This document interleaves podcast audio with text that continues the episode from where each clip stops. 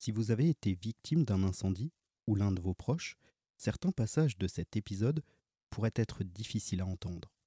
Si tel est votre cas, peut-être vaudrait-il mieux patienter jusqu'au prochain épisode ou l'écouter à un autre moment, quand vous serez préparé. Pour les autres, on vous souhaite une belle écoute.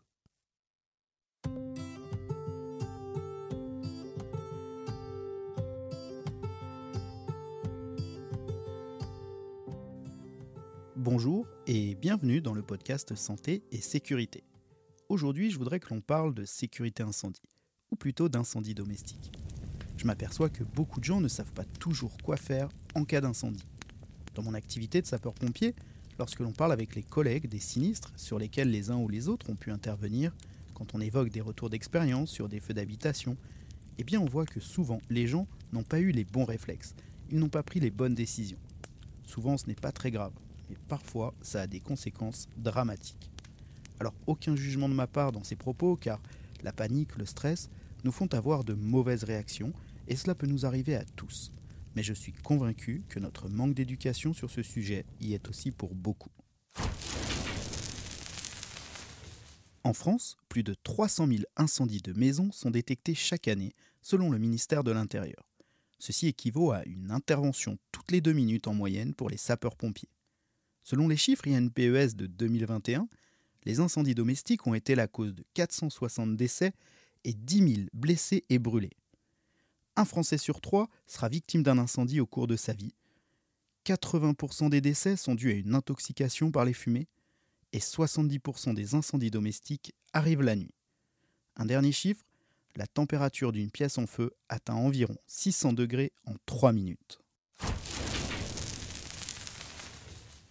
Un incendie aujourd'hui se développe très vite si on ne fait rien. En général, il se développe en quelques minutes après un départ de feu, alors qu'il y a 20 ans, le même incendie aurait mis une vingtaine de minutes à se développer pleinement. Tout simplement en raison de nos mœurs d'aménagement. Il y a 20-30 ans, on s'aménageait quasiment avec que des matériaux massifs, comme le chêne, le pin. Aujourd'hui, on n'utilise que du synthétique. Parlons de la fumée. Savez-vous que la fumée est combustible? Ce sont les gaz de décomposition de nos matériaux. On va donc retrouver dans nos fumées plein de produits chimiques présents dans ces matériaux. De l'ammoniac, du chlore, du soufre, du cyanure, des phosgènes, du plomb, du mercure, etc. La liste est très exhaustive. Ces gaz qui sont inflammables sont aussi extrêmement corrosifs, toxiques et asphyxiants. L'intoxication aux fumées prend aujourd'hui quelques minutes seulement pour une personne en bonne santé et avec une bonne condition physique. Ça veut dire que si on vous laisse dans la fumée, dans quelques minutes seulement, votre vie serait menacée. C'est pourquoi on dit toujours qu'en cas d'incendie, on a moins de 5 minutes pour agir, et idéalement moins de 3 minutes. 3 ou 4 minutes, ça va, 4-5 minutes, on est un peu limite, mais il ne faudrait pas mettre plus de 5 minutes pour évacuer, sinon on se retrouverait en difficulté. Alors je récapitule. La fumée brûle, elle est très chaude, plusieurs centaines de degrés, et elle est très toxique. Alors, quoi faire en cas d'incendie? Quelle est la conduite à tenir? La priorité est d'évacuer à l'extérieur. On sera évidemment plus en sécurité à l'air libre qu'à l'intérieur. Mais il est possible qu'un jour on se retrouve coincé dans un bâtiment parce qu'on a mis du temps à réagir ou à s'apercevoir de l'incendie.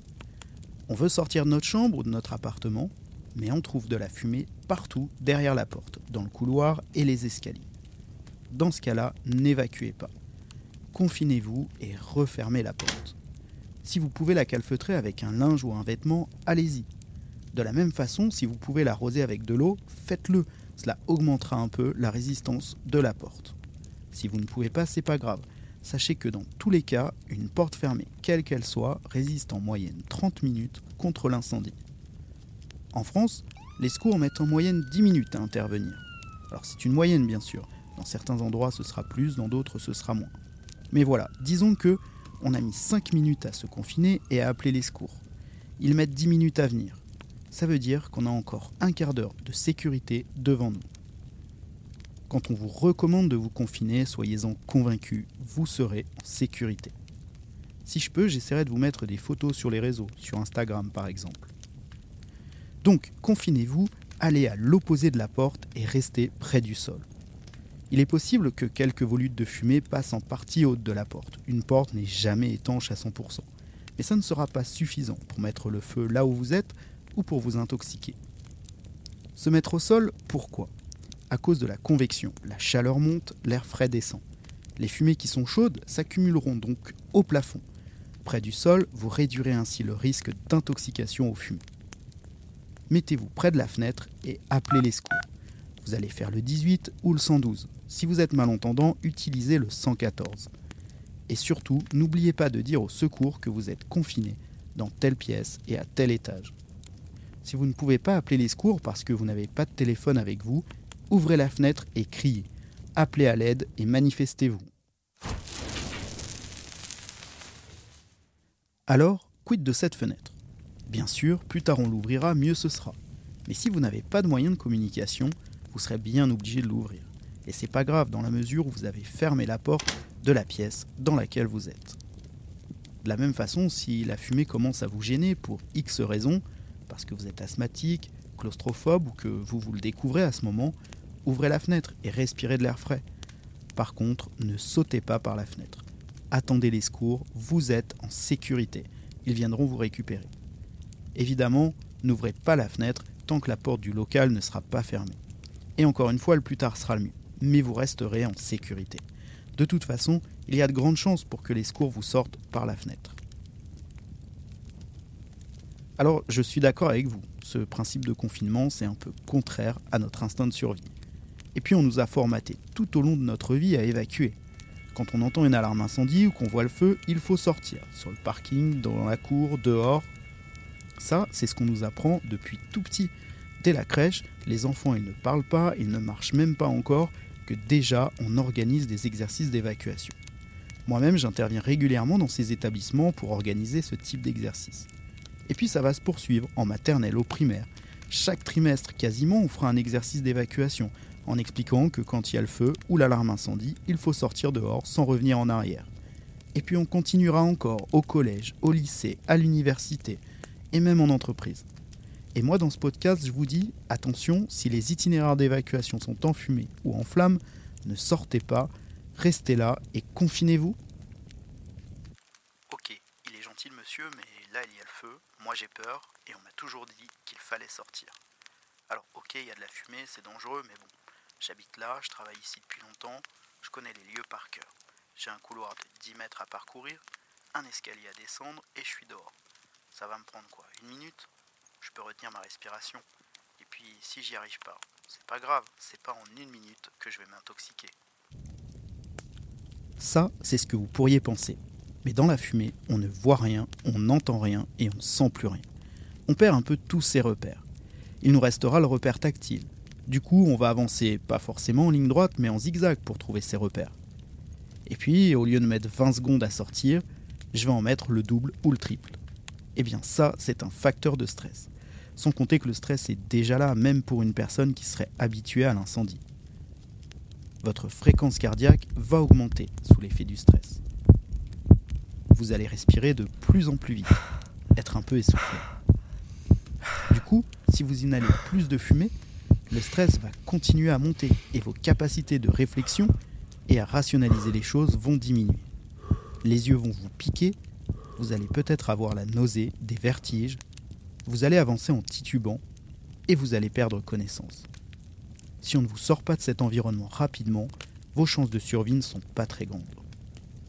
Bref, ne vous soumettez jamais aux fumées. Et croyez-moi, vous êtes plus en sécurité en vous confinant plutôt qu'en essayant d'évacuer dans un couloir complètement enfumé. Ce confinement doit bien sûr être exceptionnel lorsque l'évacuation n'est pas possible parce qu'il y a des fumées ou des flammes partout ou parce que vous êtes en situation de handicap et qu'il ne vous est pas possible d'évacuer. Sinon, l'évacuation bien sûr reste la priorité.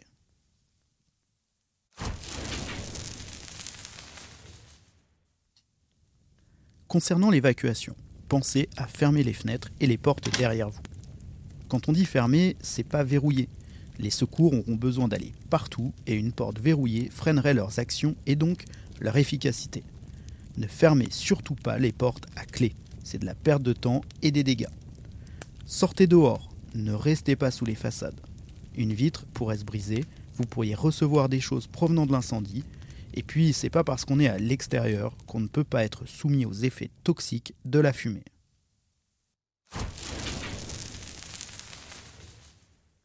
On arrive maintenant à la fin de cet épisode qui me tenait tant à cœur, et je vous remercie d'être resté jusque-là. C'est tellement triste d'entendre que suite à un incendie, des personnes sont décédées et que cela aurait pu être évité. Dans l'incendie, on meurt rarement brûlé, on meurt intoxiqué. J'espère que vous n'aurez jamais à appliquer ces conseils, mais si ça vous arrive un jour, peut-être qu'ils vous sauveront la vie. Si vous avez aimé cet épisode, n'hésitez pas à mettre des étoiles ou des cœurs sur votre appli de podcast, à le partager et à en parler autour de vous. Ça aidera beaucoup. Et comme dirait un podcasteur que j'adore, même si vous n'avez pas aimé, partagez-le quand même, on ne sait jamais. Si vous souhaitez voir un sujet traité en particulier dans cette émission, pour toute demande de collaboration ou autre, vous pouvez me contacter sur la boîte mail santé-sécurité.podcast gmail.com.